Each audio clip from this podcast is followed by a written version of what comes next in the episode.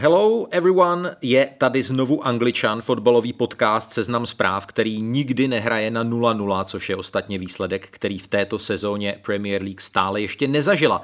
Eh, jsme rádi, že jste sáhli po tlačítku play stejně angažovaně jako v sobotu Sergio Aguero po ramenu čárové rozhočí v Manchesteru. No a silných témat, která chceme probrat, se zase urodilo. Posuďte sami.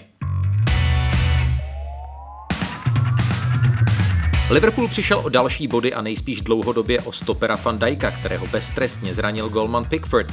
Měla by anglická komise rozhodčích zveřejňovat své verdikty a tresty pro chybující sudí? Tottenham prošustroval proti kladivářům 7 minut před koncem tříbrankové vedení. Sledujeme na góly nejhojnější start nejvyšší anglické soutěže za 60 let. Čím to je? No a proč Arsenal venku proti nejsilnějším týmům nedokáže vyhrávat?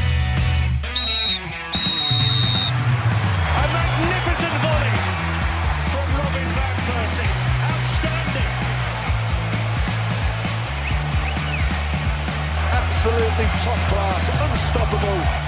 What a goal. This is the league we want to watch. Já jsem Jiří Hošek, fanoušek Tottenhamu Hotspur a věřte, že to v kombinaci s rokem 2020 není žádná hitparáda. No a dneska je s námi Luděk, fanda Arsenalu, ale v jeho občance byste příjmení Mádl hledali marně. Je to znalec anglické kultury, společnosti, médií, eh, fotbalu, č- křtí kvalitní knížky, živí se mimo jiné jako stand-up komik a trada. Vítám samozřejmě Luďka Staňka. Ahoj. Ahoj, dobrý den. Karel Herring, ten je tady starý známý, pečený, vařený, baví nás všechny bezplatně, my vděčně hltáme jeho magazín Football Club, což je fakt dobré fotbalové čtení. Karle, i ty vítej, čau. Děkuji, ahoj, dobrý den. Vám všem přeju samozřejmě dobrý poslech, ať jste naladili nás na seznam zprávách nebo v nějaké podcastové aplikaci, ať jste doma na gauči nebo jako Roman Berber na pryčně vazební věznice, i když tam to bude s poslechem asi o poznání složitější. Eh, připomínám heslo Premier League No Room for Racism, svítí to všude na stránkách Premier League, ukazatele stavu, skóre přenosu zápasů z Premier League a samozřejmě my se tohohle hesla držíme taky. No, kde začít?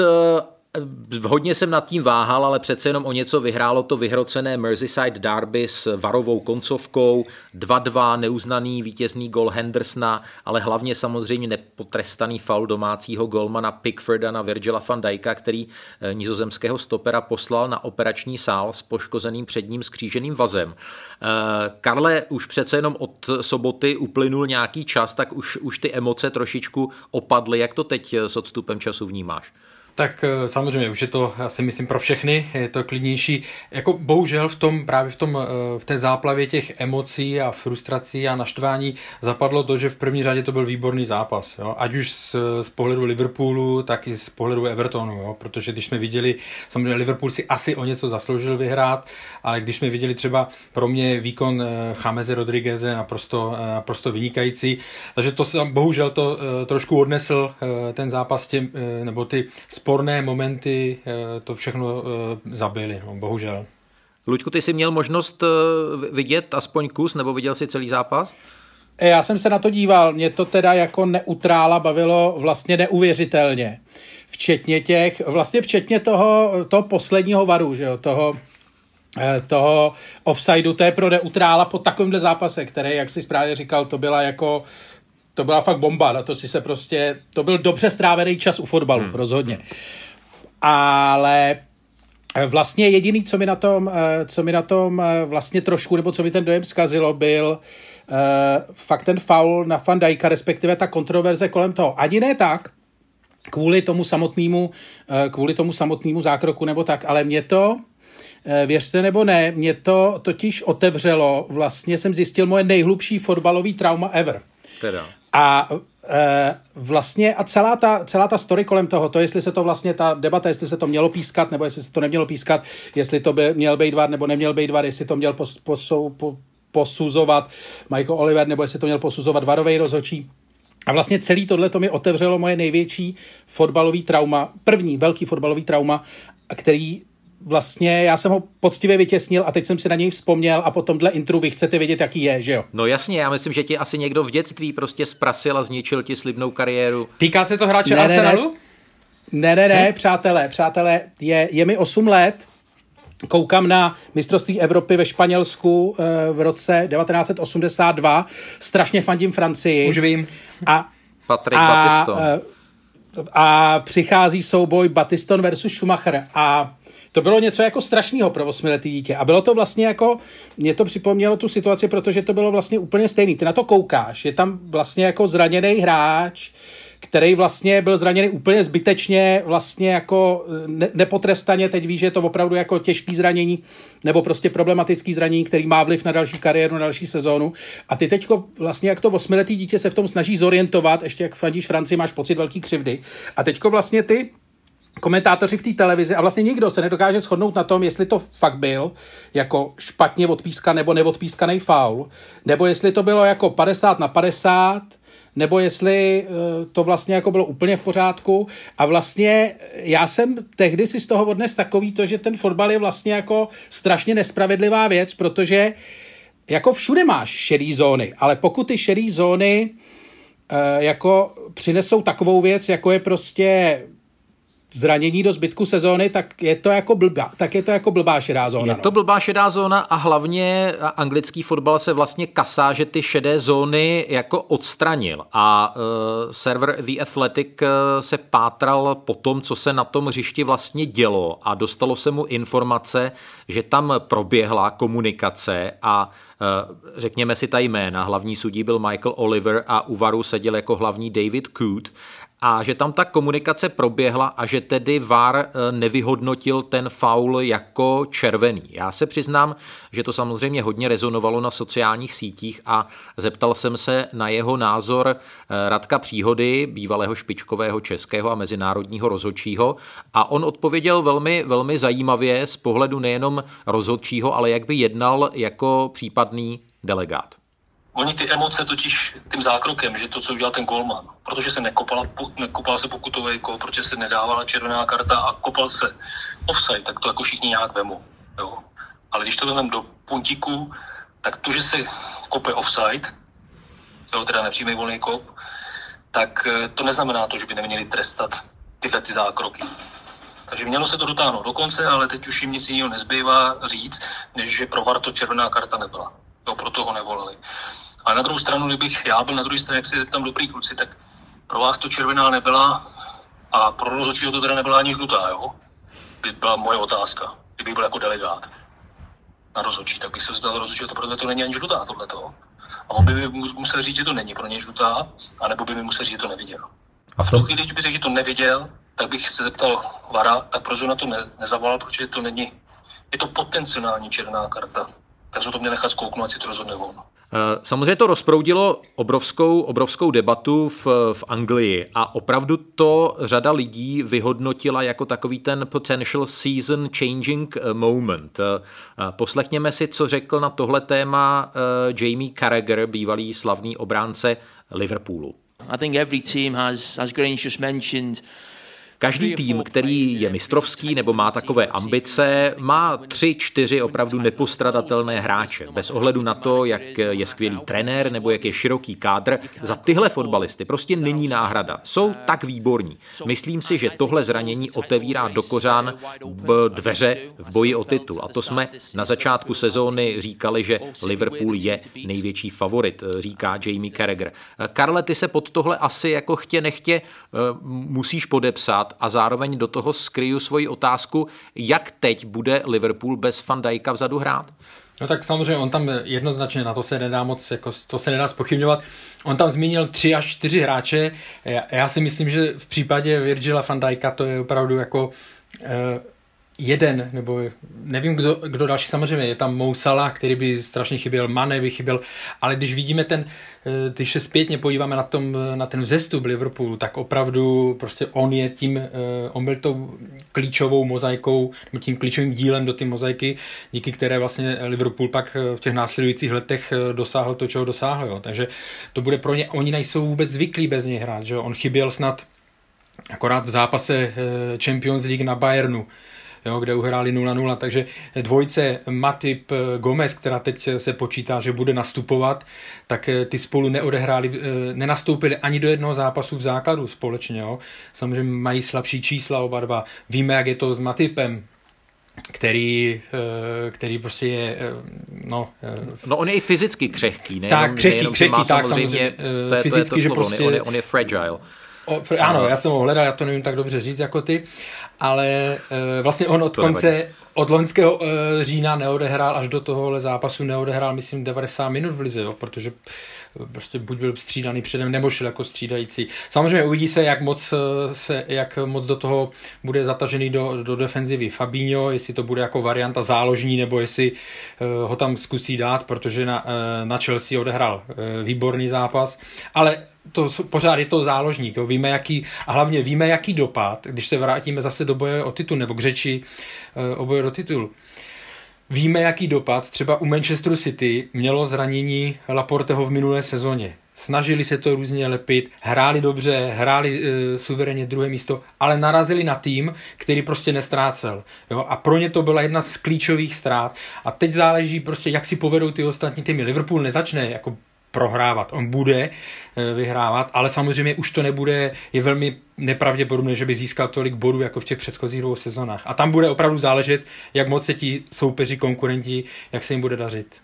No já bych se chtěl vrátit k tomu zápasu, který jste tak eh, pěkně popsali, protože ten uh, svůj kredit a ten díl našeho uznání určitě zaslouží i Everton. A já musím říct, že když jsme tady už s Karlem a s dalšími hosty Angličana hodnotili ten začátek sezóny Liverpoolu jako přece jenom neúplně přesvědčivý, tak já musím říct, že po sledování těch 90 minut plus nastavení v Goodison Parku mám jako intenzivní pocit, co by člověk, který viděl většinu zápasů Liverpoolu v posledních dvou sezónách, že se tam jakoby vytratil takový ten zabijácký instinkt, jo? Že, že, že tam už není takové to, že prostě máš pocit, že kdykoliv Liverpool má míč v okolí soupeřovi šestnáctky, že tam opravdu jako je smrtící hrozba. Ne, ne, nevím, jak je to možné, nevím, jestli vlastně vy s tímhletím souvis, jako souhlasíte. Uh, Luďku, to je asi otázka, otázka na tebe, že prostě už takový ten uh, taková ta stažená zadnice těch obran nebo fanoušků soupeřových týmů, že prostě počítáš s tím, že ten Liverpool bude mít v zápase 5-6 velkých šancí a my s ním vlastně nejdeme ani jako remizovat, jdeme, jdeme uhrát čestnou porážku, že to tam už jako úplně není. Dvě věci k tomu. Uh, jedna, ano, určitě uh, máš pravdu, je to takový, ale souvisí to podle mě s dvěma věcma. Hmm. Který nutně nemusí být, nemusí znamenat samotnou jako změnu kvality e, týmu Liverpoolu. Ale e, jedna věc je, že oni, že loni ta sezóna byla e, vlastně výjimečně dobrá.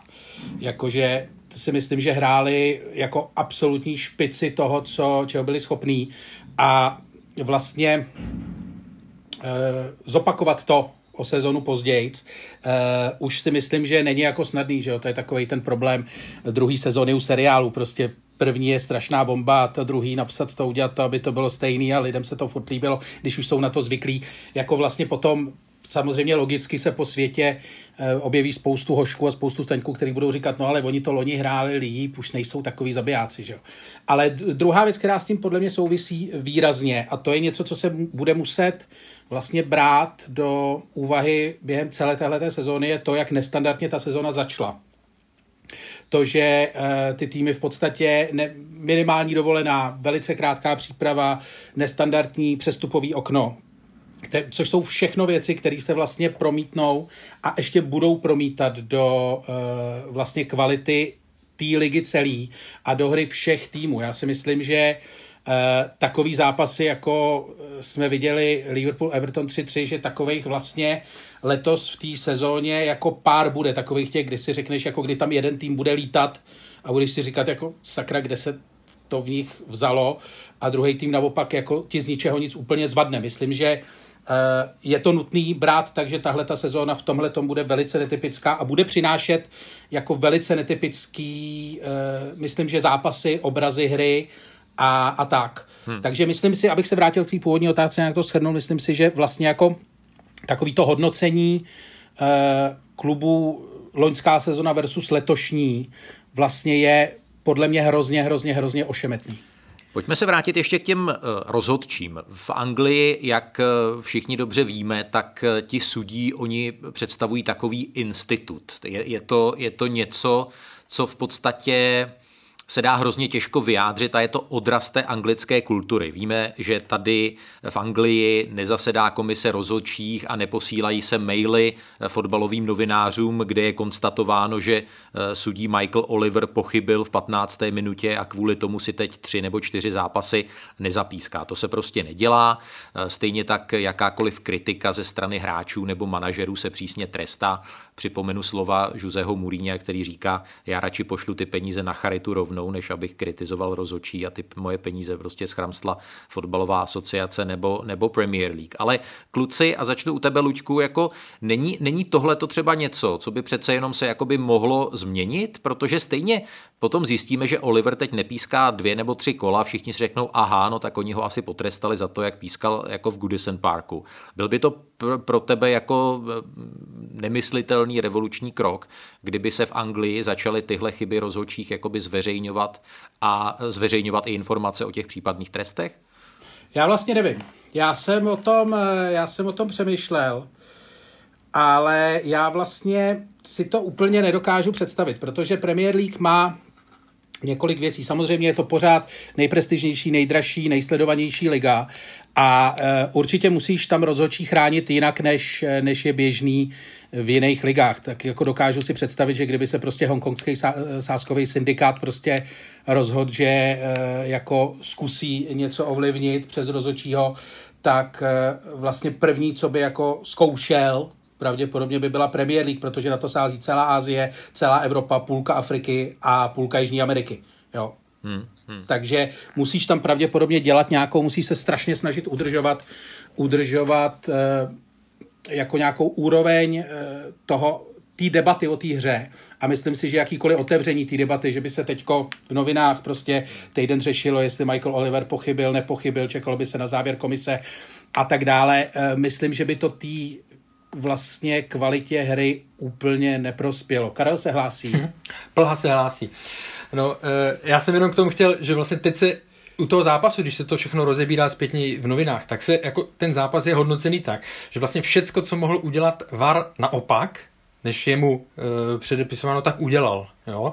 Ano, no počkej, samozřejmě... tak prostě ten offside byl prostě a ten gol platit který, neměl. Který? Vy jste to jenom, no ten, no ten závěr, ten Hendersonův gol. Tam není přece z ničeho vidět, že by tam byl a když se nebudeme bavit o... A právě Karle, o, nebreč, my jsme to zažívali, prosím tě, celou prosím tě, loňskou který, sezónu. Vím jo, o pěti já, takovýchhle milimetrových offsidech. Vás myslíš, to potkalo ten, poprvé. Poslal, ten, co vás poslal do, do Ligy mistrů přes Manchester City, ten myslíš ten záběr, jo? Kdy to, kdy to no poškodilo třeba, City? samozřejmě jasně průkazný, ne, ne, tak City poškodilo.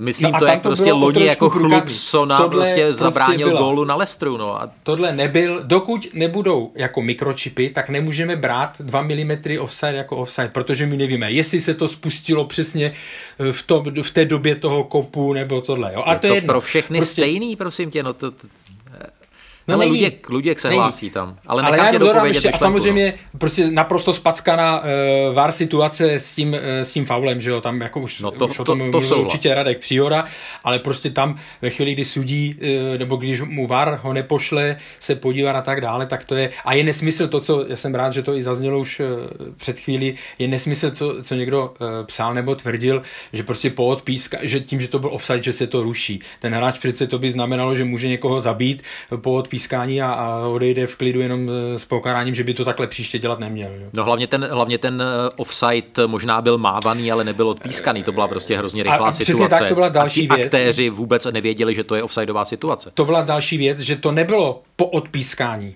Jo, ten, on, opravdu Michael Oliver písknul až e, po tom zákroku, což nic nemění na tom, že to byl, e, že to byl potom e, ukázaný offside, ale tam prostě tam nenajde mi nikdo záběr, ze kterého by to bylo, jakože teda, jo, to je jasný offside. Zápas, záp, jenom promiň, ještě Luďku, promiň, zápas Crystal Palace Brighton, tam byl malinký offside, ale byl prostě patrný i z těch čár, že opravdu tam člověk to viděl.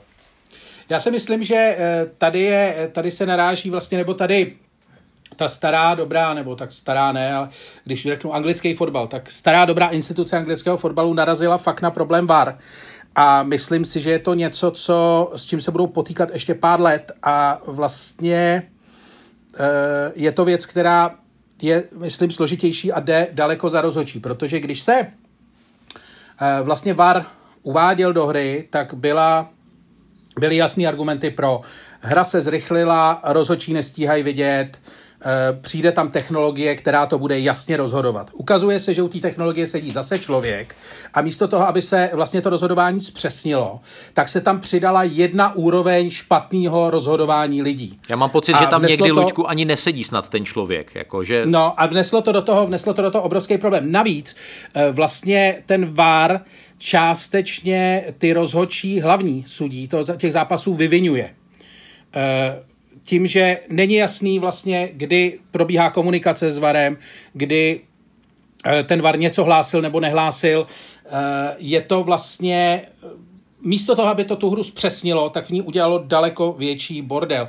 A to ne, ne, další věc, která že jo, spousta lidí ani nechápe, když se podíváš dneska na debaty na sociálních sítích, spousta lidí ani nechápe, co vlastně VAR může posuzovat, co nemůže posuzovat, jakou věc může, jakou věc nemůže. Vzpomínáte si, když eh, VAR začal, jak všichni hráči typicky ve Španělsku, ale úplně všude po každém zápasu, teda po každém eh, zákroku chodili za rozhodčím a ukazovali mu obdelníček, jdi se podívat, jdi se podívat. Ani hráči nevěděli hmm. vlastně, co to, samozřejmě zneužívali toho částečně, ale eh, vlastně to, to co ten VAR do té hry vnes je strašná nepřehlednost. Jak na straně e, vlastně toho, co se děje na hřišti, tak mezi divákama. A je to vlastně do té doby, ty jsi mluvil o tom, jestli jako je rozdíl v Anglii.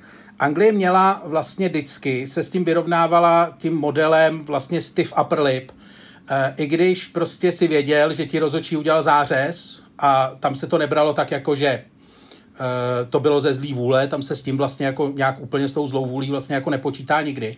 tak. tak si řekl, dobrý, blbý, udělal chybu, jasně, kašlem na to, jdeme dál, ano, pokračujeme. Platilo heslo v královské rodině never tell, never complain. To bylo prostě Přesně velmi tak, přesně tak. Prostě držíš hubu, zatneš zuby, jdeš.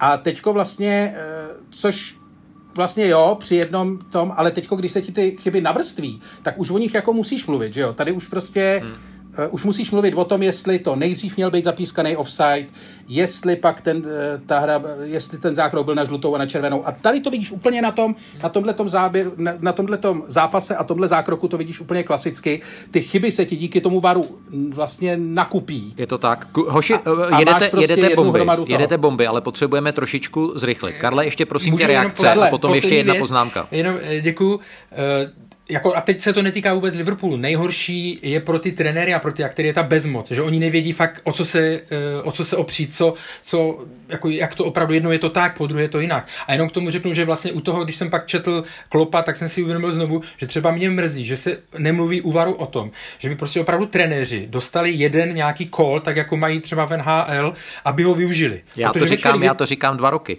No, protože ve chvíli, kdyby tady té situace, tak on prostě požádá, ať se tam jdou podívat a kdyby to viděl ten eh, Michael Oliver, tak ho prostě musí, eh, musí vyloučit.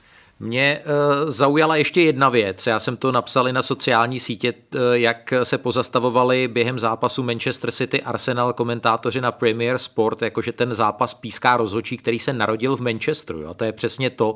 To by jako angličana vůbec jako v životě, v životě nenapadlo se nad tím pozastavit. Notabene ten... No, no, no pozor, no, no, no. pozor. Jestli si čet někdy, jestli si čet někdy Arsenalí, Arsenalí fanouškovský anglický fóra, tak tam se to rozebírá do posledního detailu.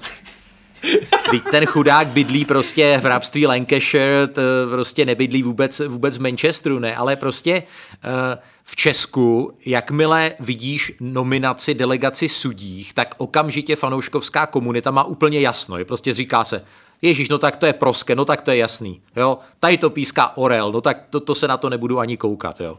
A prostě když... No to my jsme, v Arsenal, u Arsenalu to je vždycky, víš, že píská Mike Dean, takže ti vždycky pískne penaltu ve druhé půlce, udělá u toho piruetu a ještě se jako bude To není vůbec Zaraduje. pravda, teď ten, ten zařezává nás teď poslední dva, teď to kompenzuje zase celý svůj život, teď kompenzuje proti Tottenhamu tady tenhle ten ubožák, jako ten by měl fakt už jako jenom, jenom, jenom se odebrat někam do nějakých reality show. Ale pojďme dál. Hele, ne, tady, ale poslední no, věc, ne, poslední věc, poslední věc k rozhočím. Poslední věc k rozhočím, když jsme mluvili o tom tom, já si myslím, že jestli teda něco ještě vlastně maličko neprospělo, tomu, jak vlastně jsou zápasy pískaný, nebo jak se to stalo, tak to je A věř mi nebo ne, je to vlastně taková ta, to, ta adorace rozočí, že se z rozočích staly vlastně jakože hvězdy. Začalo to podle mě Howardem Webem, hmm. ze kterého se v podstatě stala jako rozhodcovská celebrita. Mike Dean, ten si to jede jako, ten si fakt jede bomby v tomhle ohledu a vůbec jako vlastně bez brzd, jo. Ten prostě, ten je prostě další hvězdou na tom, na tom hřišti. A e, vlastně pár dalších rozhodčí k tomu směřuje, že jo. Michael Oliver taky měl svých chvilky, kdy jo. to jako vlastně zkoušel. A myslím si, že to je taky něco, Martin co Atkinson vlastně jel na kole je... do Pekingu, jestli si pamatuju dobře, nebo kam jo, to je. Jo, jo, jo. A to jsou vlastně, to si myslím, že té hře vlastně taky škodí, že by se vlastně neměl vědět, kdo to píská vůbec. Hmm. Jako, že by ti to, by ti to vlastně mělo být úplně jedno. Říká Luděk Staněk ve svém pravděpodobně posledním vystoupení v Angličanovi a my si teď dáme pár vteřin pauzu a potom s vámi fotbalový podcast Seznam zpráv bude opět. Dobrý den, tady je Lucie Stuchlíková a Václav Dolejší, autoři politické talk show Vlevo dole. Kauzy Boj Obliv i šeptanda z kuloáru sněmovny. Politiku vidíme nejen vlevo a dole, ale úplně všude. Každou středu nás najdete na Seznam zprávách, na Spotify, v Apple Podcasts a dalších aplikacích, kde jste zvyklí poslouchat podcasty. Odebírejte vlevo dole, ohodnoťte nás a sdílejte. Děkujeme.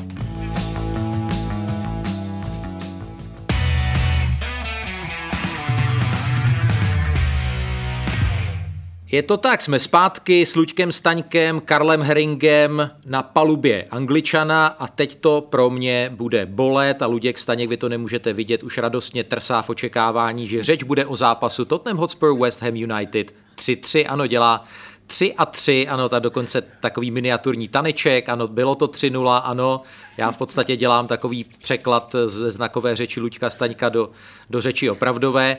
Jako musím říct, že ten, ten, ten level mučení fanoušků Tottenhamu se prostě posouvá jako víc a víc. Jo. Teď nedávno jsem viděl nějakého Jamesa Bonda, jak tam byl ten doktor Kaufman, kterého stvárnil ten, ten eh, Formanův herec, který hrál v nejrůznějších jeho filmech a byly tam různé takové ty nástroje, které tě mučí a trýzní různé tvoje orgány, než ti způsobí dlouhou trýznivou smrt.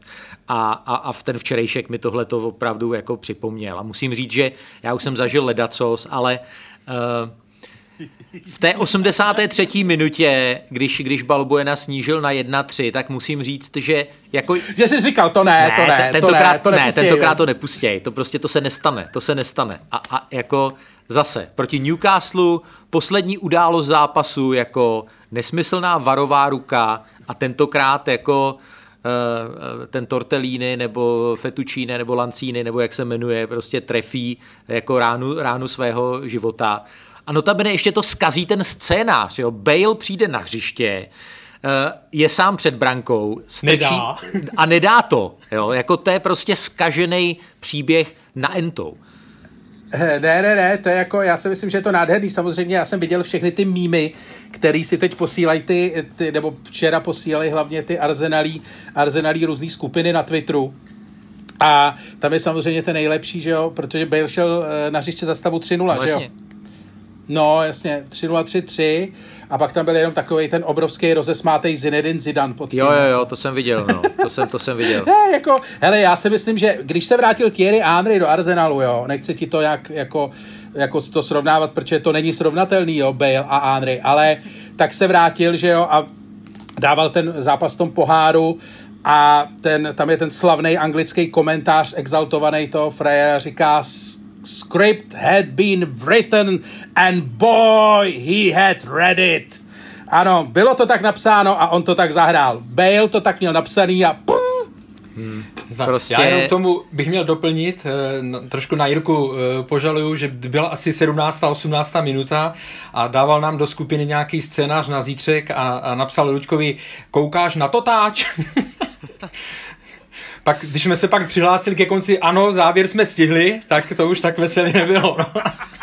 Ale tak tohle vystřihneme, tuhle pasáž, to samozřejmě nikoho nebude, nikoho nebude zajímat. Ale uh, Karle, zeptám se tě, jak moc ten, ten blackout uh, jako jde za trenérem a jak moc tohle je otázka prostě individuálních, jako hrubých individuálních chyb hráčů, protože jestli jste si pouštěli ještě tu situaci z té poslední minuty, těch pár několik desítek vteřin, tak vlastně Harry Wings, ten trouba, měl balón před 16 na kopačce a mohl ho poslat někam na nádraží jako Hotspur Lane. A on místo toho si to jako strčil podél hráče, jako by vyrážel někam nesmyslně do protiútoku. V čase, kdy se nastavují 4 minuty a svítí 93-40, tak on udělá prostě tuhle tu věc a tohle si myslím, že jako úplně na Muríně házet nemůžeme. Ne, jako jestli do toho můžu soupět, tak ty jsi to popsal, v podstatě jsi to i odpově- zodpověděl, protože Děkuju. já jsem teda ten zápas neviděl celý, opravdu jsem se až ke konci to ne, ne, neříkám proto, abych tě naštval, ale opravdu až když jsem zvedl pozornost, když, eh, když se snížilo na 1-3, ale eh, jako ten trenér už tam v tu chvíli uh, udělá strašně, strašně málo, že? nebo co může udělat, tam to už opravdu záleží na nějakém rozhodnutí těch individualit, těch, těch hráčů, prostě jak se v takové situaci zachovají. Jo? Stejně tak, jak ty si zmínil Harryho Winkse, tak prostě problém opravdu, nebo to, že ten zápas došel do 3-3 i v tom, že Harry Kane trefil tyč a že Gareth Bale nedal tu uh, obrovskou šanci, jinak bylo po zápase, že jo, kdyby se, kdyby se trefil. No. A jenom k tomu dodám takový veselý, právě když uh, Luděk zmiňoval tweety, tak někdo tam ráno jsem viděl, že někdo připomíná, jo, Declan Rice, myslím to, si z toho dělal srandu, že reagoval na nějaký tweet, který napsal když Tottenham uh, dává na hřiště Bejla, vy dáváte Lanciniho. Ještě Lanciniho, já jsem to Lanciniho, viděl. No. Hmm. Takže to, to nezestárne tady ten tweet, ale, ale znovu říkám, v téhle chvíli, prostě nebo v té fázi, kdy jsou poslední minuty a tak dále, ten trenér už fakt jako asi uh, toho moc nezmůže. No, já jsem velmi pečlivě poslouchal, co Jose Mourinho bude říkat po zápase, kdy já jsem tady jako běhal a tvrdil jsem, že nebudu ten den večeřet už a prostě ať na mě nikdo nemluví samozřejmě a tak podobně. No a e, portugalský manažer prohlásil toto. I think you can imagine how frustrated I am, how frustrated the players are. Asi si umíte představit, jak jsem frustrovaný já a jak jsou frustrovaní hráči, ale to je fotbal v tom negativním slova smyslu pro nás. Pro mě je snazší vyzdvihnout soupeře, než kritizovat náš výkon. Radši to zanalizuju a proberu se svými hráči interně, než abych mluvil o svých pocitech teď, prohlásil José Mourinho. Já se obracím na Luďka Staňka s takovou otázkou, jako uh, Mourinho ať už trénoval kohokoliv, tak prostě uměl zaparkovat autobus. A když se jeho tým dostal do jednobrankového, dvoubrankového, než kvůli tříbrankového vedení, tak si mohl být jistý, že to udrží. A teď mám pocit, že Mourinho má nějaký lepší plán B, co se týče ofenzívy, ale už jako neumí ten bas zaparkovat.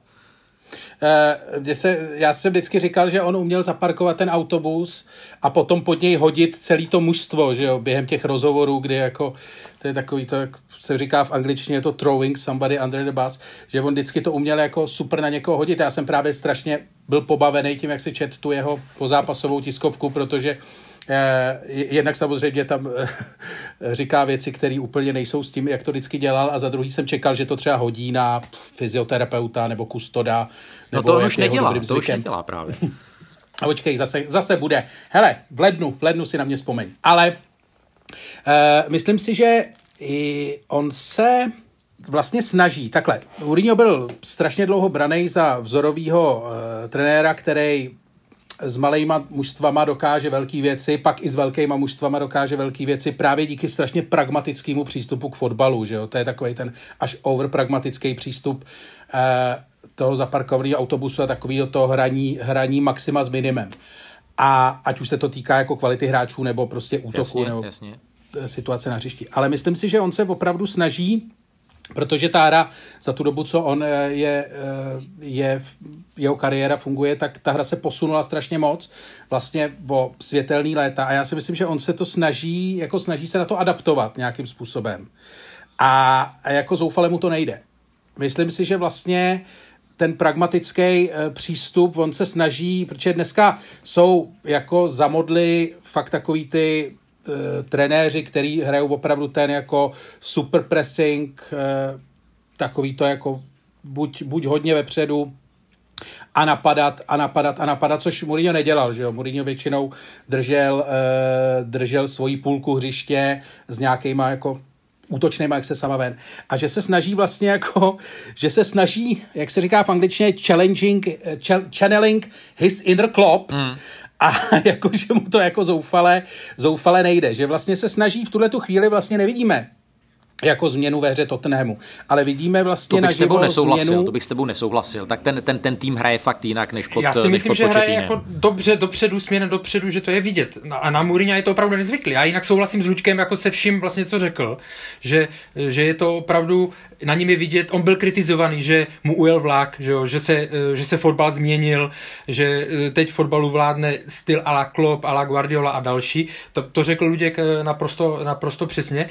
A myslím si, že opravdu je na Tottenhamu teď vidět jako mnohem ofenzivnější fotbal, než eh, bych pod, jako pod Mourinhem fotbal čekal. Ale samozřejmě to uh, sebou přináší i ty, i ty, uh, tady, ty tady ty kamikadze uh, zápasy nebo koncovky. Vzpomeňme si zase, se vrátím k Liverpoolu. Než přišel Virgil van Dijk, zápas se Sevillou, 3-0 po poločase, remíza 3-3, protože to prostě neuměli v té době ještě, uh, neuměli to ubránit. Jo. To je výborný, Takže... výborný příklad. No mně, mně připadá, že, že Mourinho už prostě není co býval, co se týče individuální práce s hráči. To je, to je jako jeden postřeh. A potom, když to srovnáš s tou érou, když byl v Realu, když byl v Interu Milan, tak on si samozřejmě mohl nakoupit strašnou, strašnou spoustu hráčů a měl takové jakoby vnitřní přesvědčení, že vlastně, když, když my budeme hrát výborně, tak je úplně jedno, jak bude hrát soupeř a, a vyhrajeme. A teď, teď zjistil, že to v tom Tottenhamu takhle, tenhle přístup už, už jakoby nefunguje a myslím si, že na něco podobného vlastně narazil, narazil narazil i na Manchester United. Ale ještě, abychom tohle téma už nějak uh, opustili, protože se mi zase vrací, vrací, vrací, vrací v žaludeční krajině ten, ten včerejší, jako, že natáčíme Angličana v pondělí, ten pocit z, z nedělního večera. Tak se, tak se uh, vás kluci obou zeptám a prosím opravdu o krátkou reakci. Jako ten, ten, ten kolektivní sport je svinský v tom, jak, jak je člověk chvilku nahoře, chvilku dole. Tottenham zmasakroval Manchester United 6-1, vznášel se v oblacích, přišla reprezentační přestávka, hraješ fantastický fotbal, vedeš 3-0, nedokážeš získat všechny tři body. Dokážou se od toho odstřihnout, zadupe je to do země, posílí je to, nebo se to prostě Luďku nedá říct.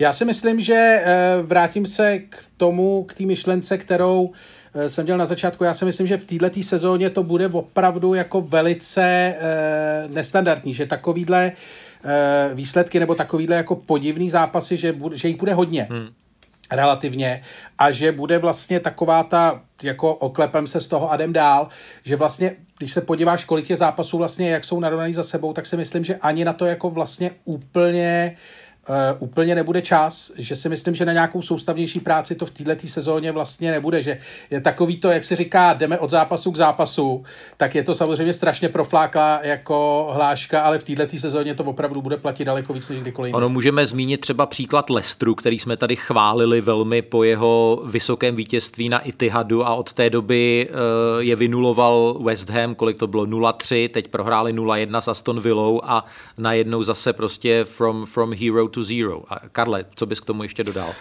Souhlasím s oběma a to, jenom pod, potrhu to, co říká Luděk, že těch výsledků, a ty jsi to vlastně dokázal teď Kalestrem, těch výsledků nečekaných nebo těch zvratů bude hodně. Nevypadá to určitě na sezonu, když nebudeme brát, že by Aston Villa mohla nějak výrazně tady tu fazonu udržet, tak ne, asi nebudeme mít sezonu, kterou jsme viděli v těch předchozích dvou letech, kdy ten jeden, dva týmy prostě ujeli všem o, o tři párníky. Jo, bude těch, těch zvratů dost, ale myslím si, že Tottenham zase je to natolik jako má tam takové opory a takové zkušené hráče, že nesestoupí, že nesestoupí a, a, ne, dořekni to, ty jsi říct skvělý, skvěl, ne, ty jsi chtěl říct skvělý tým, já jsem to tam slyšel. Ne, že tady praskly mi sikavky nějaké. Jo, ne, dobře.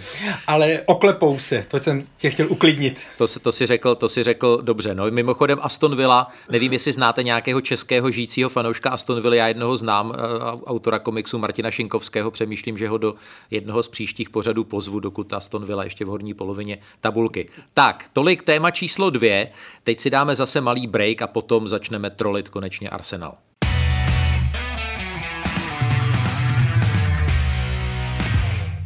Jsme zpátky u Angličana fotbalového podcastu Seznam zpráv a zkusme spojit dvě avizovaná témata v jedno. My jsme avizovali, že v těch prvních čtyřech kolech nového ročníku a vlastně ta, ta kola jsou ještě neúplná, jsme viděli 144 gólů, je to nejpotentnější start do nejvyšší anglické soutěže za 60 let. Pánové, než se dostaneme k špatné bilanci Arsenalu na hřištích soupeře u velkých týmů, tak čemu tuhle ofenzivní smršť přičítáte, Luďku? Máš pro to nějaké vysvětlení? Myslím, že obecně jakoby změnou, uh, změnou uvažování o fotbale, která podle mě přišla přišla s Guardiolou a tak, že vlastně všichni, ať chceš nebo nechceš, je to furt uzavřený svět ovládaný nějakýma módama a to nejsou jenom jako lidi, kteří jsou s realizačním týmem a tak, ale jsou to samozřejmě majitelé klubu, jsou to sportovní ředitele, který prostě, když vidějí jako, že prostě přijdou do šatny a říkají, proč nehrajeme jako hraje klub, jako hmm. hrajte to takhle. A vlastně ten tlak tady té modní vlny na ten, vlastně na celý ten fotbalový svět podle mě je, já jako je to odvážná teorie, jo, určitě, určitě by se jako našla i nějaká jiná, ale myslím si, že tohle je jedna z věcí, že vlastně Eh, tlak na to, aby se hrálo, aby se hodně útočilo, aby se lítalo po tom hřišti, aby se dávali góly, tam myslím, že je eh, všude teďko. Karle, tv- Co Karle tvůj, tvůj názor, prostě přestaň vyvolávat tady ty hosty, eh. udělej si, udělej si, udělej si svůj podcast tady. to je síla zvyku. Tyjo, počkej, teď, teď bojujeme o pozici alfa samce tohoto podcastu. Přesně, tak přesně. já počkám, já počkám, až bude pobojí. ne, mně, mně Karle připadá, jako by někteří trenéři v podstatě těm svým ovečkám v šatně říkali, a navážu na to, co říkal správně podle mě Luděk, hele, dostaneme gól, fajn, tak dáme dva. Dostaneme dva góly, never mind, dáme tři že, že to tam prostě mají napsané na čele. Uh, jako když se podíváme do historie fotbalu, tak vždycky ten, uh, ta taktika, že, tak vždycky byla éra, kdy eh, vládla defenziva, pak se to podařilo promydlit, pak přišlo AC Milan se, svým, se, se svojí ofenzivou, bylo pak třeba zase éra, kterou zmiňoval Luděk, Jose Mourinho, když šel, když šel jako, když razil, když byl ten razič toho trendu, tak se pak zase začalo víc bránit, nebo bylo to hodně pragmatismu. A teď opravdu ten trend je útočit, útočit. A druhá věc je, a navíc, jak říká Luděk, vyžadují to ostatní, vyžadují to fanoušci, vyžadují to majitele, chtějí to hrát i ti hráči.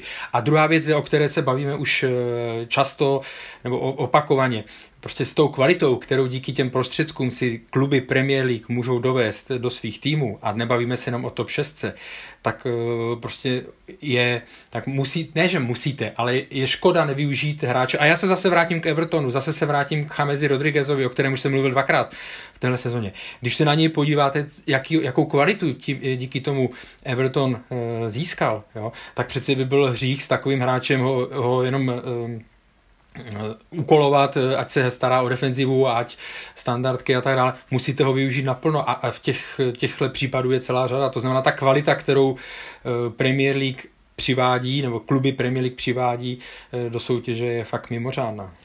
No on, eh, musím říct, že snažil se útočit i Arsenal na hřišti Manchesteru City. A byly tam, byly tam jako tři situace, které volali po gólu, že gólem neskončili, tak to bylo částečně eh, vinou ne úplně eh, povedené koncovky, ale hlavně skvělým brankářem eh, Edersonem, hlavně ta šance Bukaya Saki, jak to, jak to vyrazil tím levým ramenem, tak to bylo, to bylo impresivní. Ale Luďku, musím říct, že pod Artetou v takovémhle zápase tam byl znát posun, že ten tým prostě sice trpěl, ale byl tam jakoby ten výkon kompaktnější. Já k tomu mám několik věcí. Uh, jednak samozřejmě ano, jsem já jsem bál. jako fanoušek... Já si skočím, jako já si fanoušek... na kafe. Dobře. jako fanoušek Arsenalu já to mám samozřejmě dobrý v tom, že my, i když máme za sebou takovejhle zápas, ve kterým prohraješ těsně, tak si furt říkáš, jo, ale prostě Arteta to vzal do ruky a prostě za rok to bude úplně někde jinde a jde to správným směrem primárně. Navíc vidí, že se tam skutečně jako začalo s tím týmem, ten tým má, uh, ta hra má logiku, tým má systém, ty hráče to baví, jsou tam jasně daný pravidla, co jako v kabině, prostě funguje to, funguje to jak má, takže to je důvod k optimismu. Na druhou stranu bylo strašně zajímavý v tom zápase, kde ta, ty média si z toho vybrali ten příběh toho učitele a žáka, že, jo, že hmm bývalý asistent hrál eh, s bývalým, se svým bývalým šéfem, tak vlastně eh, já jsem zjistil, jak strašně eh, tady ten fotbal momentálně dokáže být vlastně nezábavný. Že vlastně, když se vemeš oproti Eh, když se to jako hraje, tak jak to pojeli oba dva ty týmy, když se to srovnáš s Liverpool versus Everton, tak eh, tohle to byly vlastně stejný pressingový fotbal a tak dále, ale vlastně hrozná nuda v té závěrečné fázi, vlastně na obou dvou stranách. Tam se to hodně neutralizovalo, no.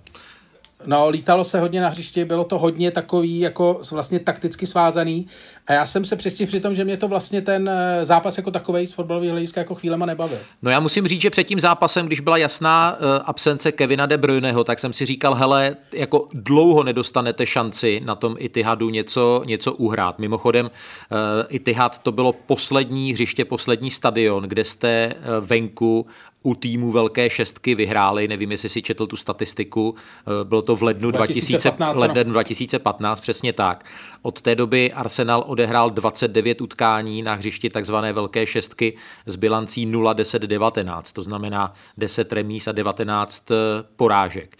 Karle, eh, Zlepší se to pod, pod Artetou, nebo, nebo prostě čemu, čemu přičítat tak, tak extrémní Jekylo, Hajdismus Arsenalu doma venku?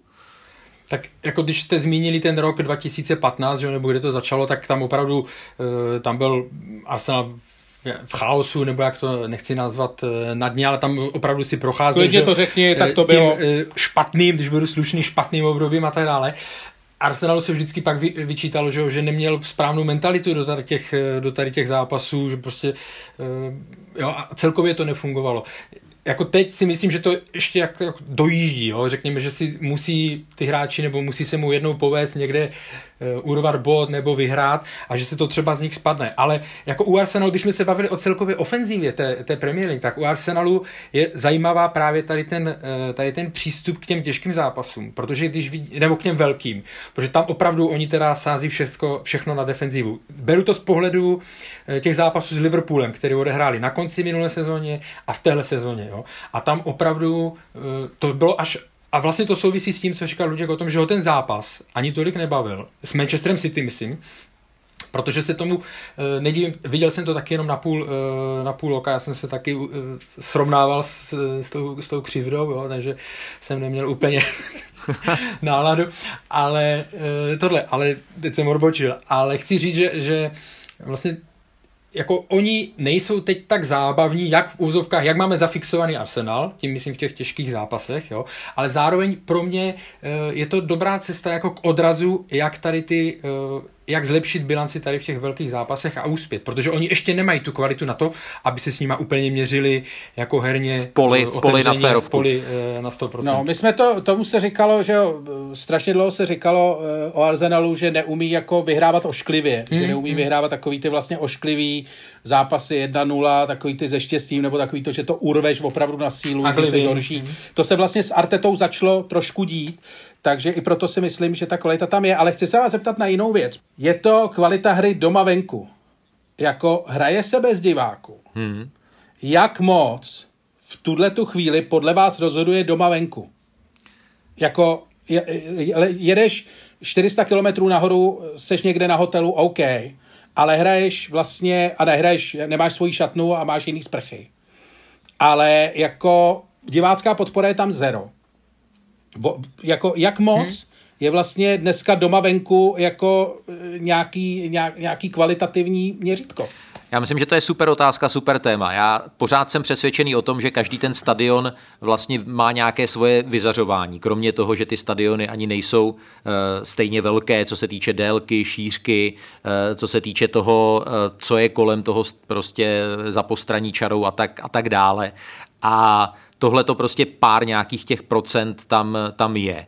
Ale jsem přesvědčený, že na těch stadionech, které jsou známé svojí velmi specifickou atmosférou a takovou to interakcí, Eh, což nemusíme zrovna zmiňovat třeba Anfield a hrát prostě před, před tribunou Kop.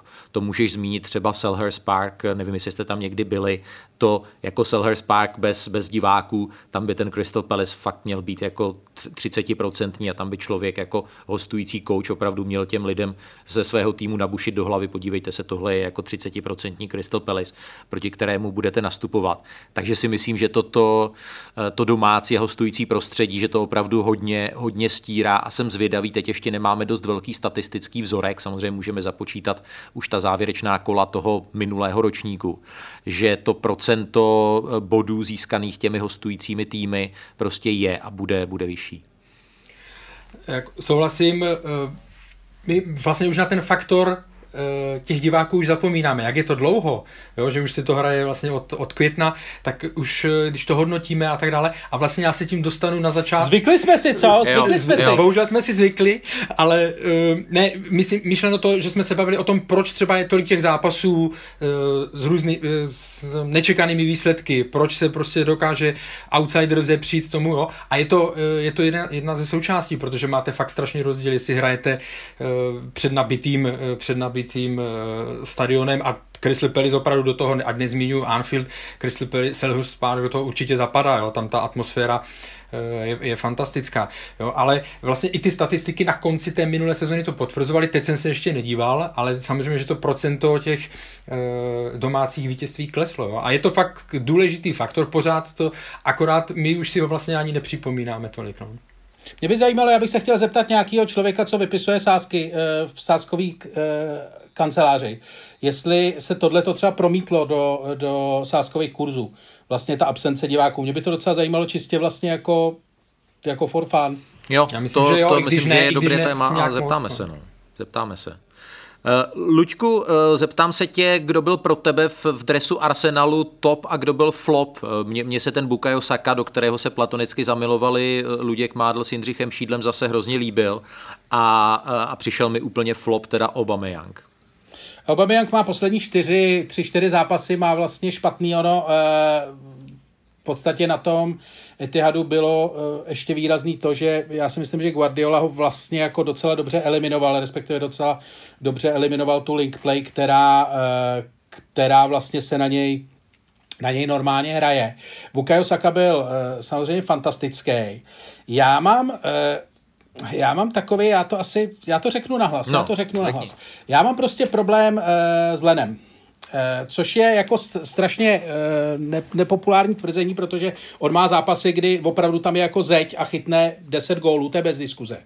Ale v porovnání s Emiliano Martinezem, s eh, druhým brankářem, který odchytal konec předchozí sezóny a odchytal fantasticky, v podstatě jako jeho zákroky nám vyhráli pohár, tak on má strašný problém a to byl Konec konců ten gól, který jsme na Etihadu dostali, byl přesně z tohoto ranku. Zatímco 80, a teď to číslo si tam spaty, jo, ale řekněme, že 80% eh, míčů, který na, eh, šli na Martineze, tak on chytil, takhle na 80% vyráží. Hmm. A je to jako obrovský, obrovský problém, protože dostáváme strašně moc gólů, dostáváme jich málo, jo, jako nestěžuju si, ale vlastně se dostává strašně moc odražených balónů do vápna k dorážkám.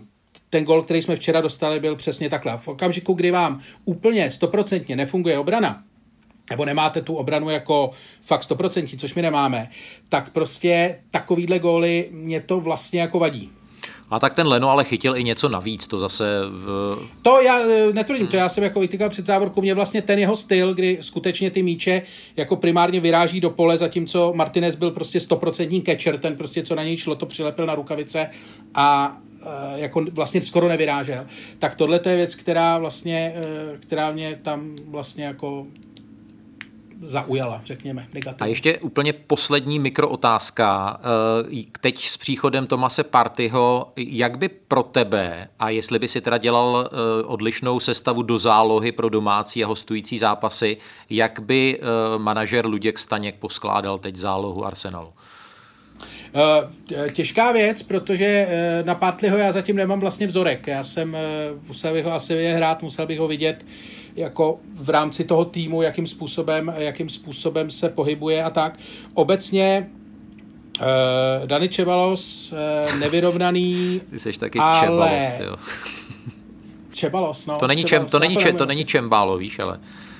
Jo, jo, co, to je jedno. Zkrátka dobře, ten hubený španělský frajer s, tím nagel, s tou nagelovanou hlavou, tak eh, když má superden, tak je skvělej a když nemá superden, tak vlastně se na něj nedá koukat. Eh, Graničaka taky strašně nevyrovnaná záležitost, takže v podstatě jako všichni čekají na to, že přijde Partly a nějakým způsobem ten střed stabilizuje tak, aby se o něj dalo opřít, protože to se v tuhle tu chvíli vlastně jako nedá úplně. Karle, chceš k tomu nějakou mikropoznámku? Ne, že já jsem těch posledních pět minut opravdu mohl být na té kávě.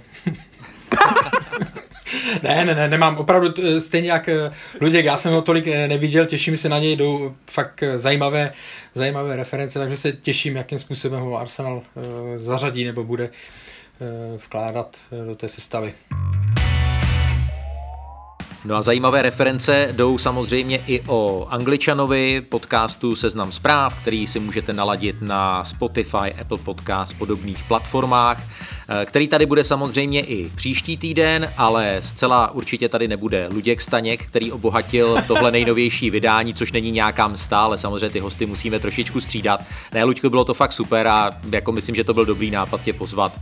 Eh, kdyby si mluvil tak o 30% méně, tak by to bylo ještě lepší, ale já myslím, že to postupně vychytáme. Hele, kdybyste mě zvali míň, tak bych míň, teda víc, tak bych míň mluvil, ale takhle jsem byl tak natěšený, rozumíš? Já se jsem rok těším, mám takových věcí, mám to prostě připravený, těším se, jak budu intelektuálně zářit mezi prostě elitou fotbalových podcastů, takže já jsem prostě, já jsem přemotivovaný, já jsem prostě vlítnul na hřiště přemotivovaný. Já jsem to cítil, no a nedostal si ani žlutou, ani, ani červenou a normálně jsi to dohrál do konce, ani tě prostě rozhodčí nestáhl, to byl prostě trenér, tak já myslím, že to dopadlo dobře a no samozřejmě Karel Herring podal svůj standardně nadstandardní výkon, tak ho děku, mu děkuju i za jeho stopážovou ukázněnost a s vámi se těším moc uh, srdečně naslyšenou. Loučí se s vámi Jiří Hošek a děkuje Luďku Staňkovi a Karlu Heringovi. Mějte se fajn. Ahoj. Díky. Díky, naschle.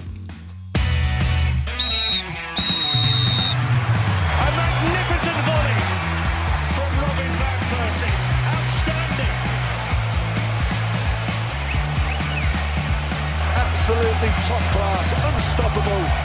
What a goal! This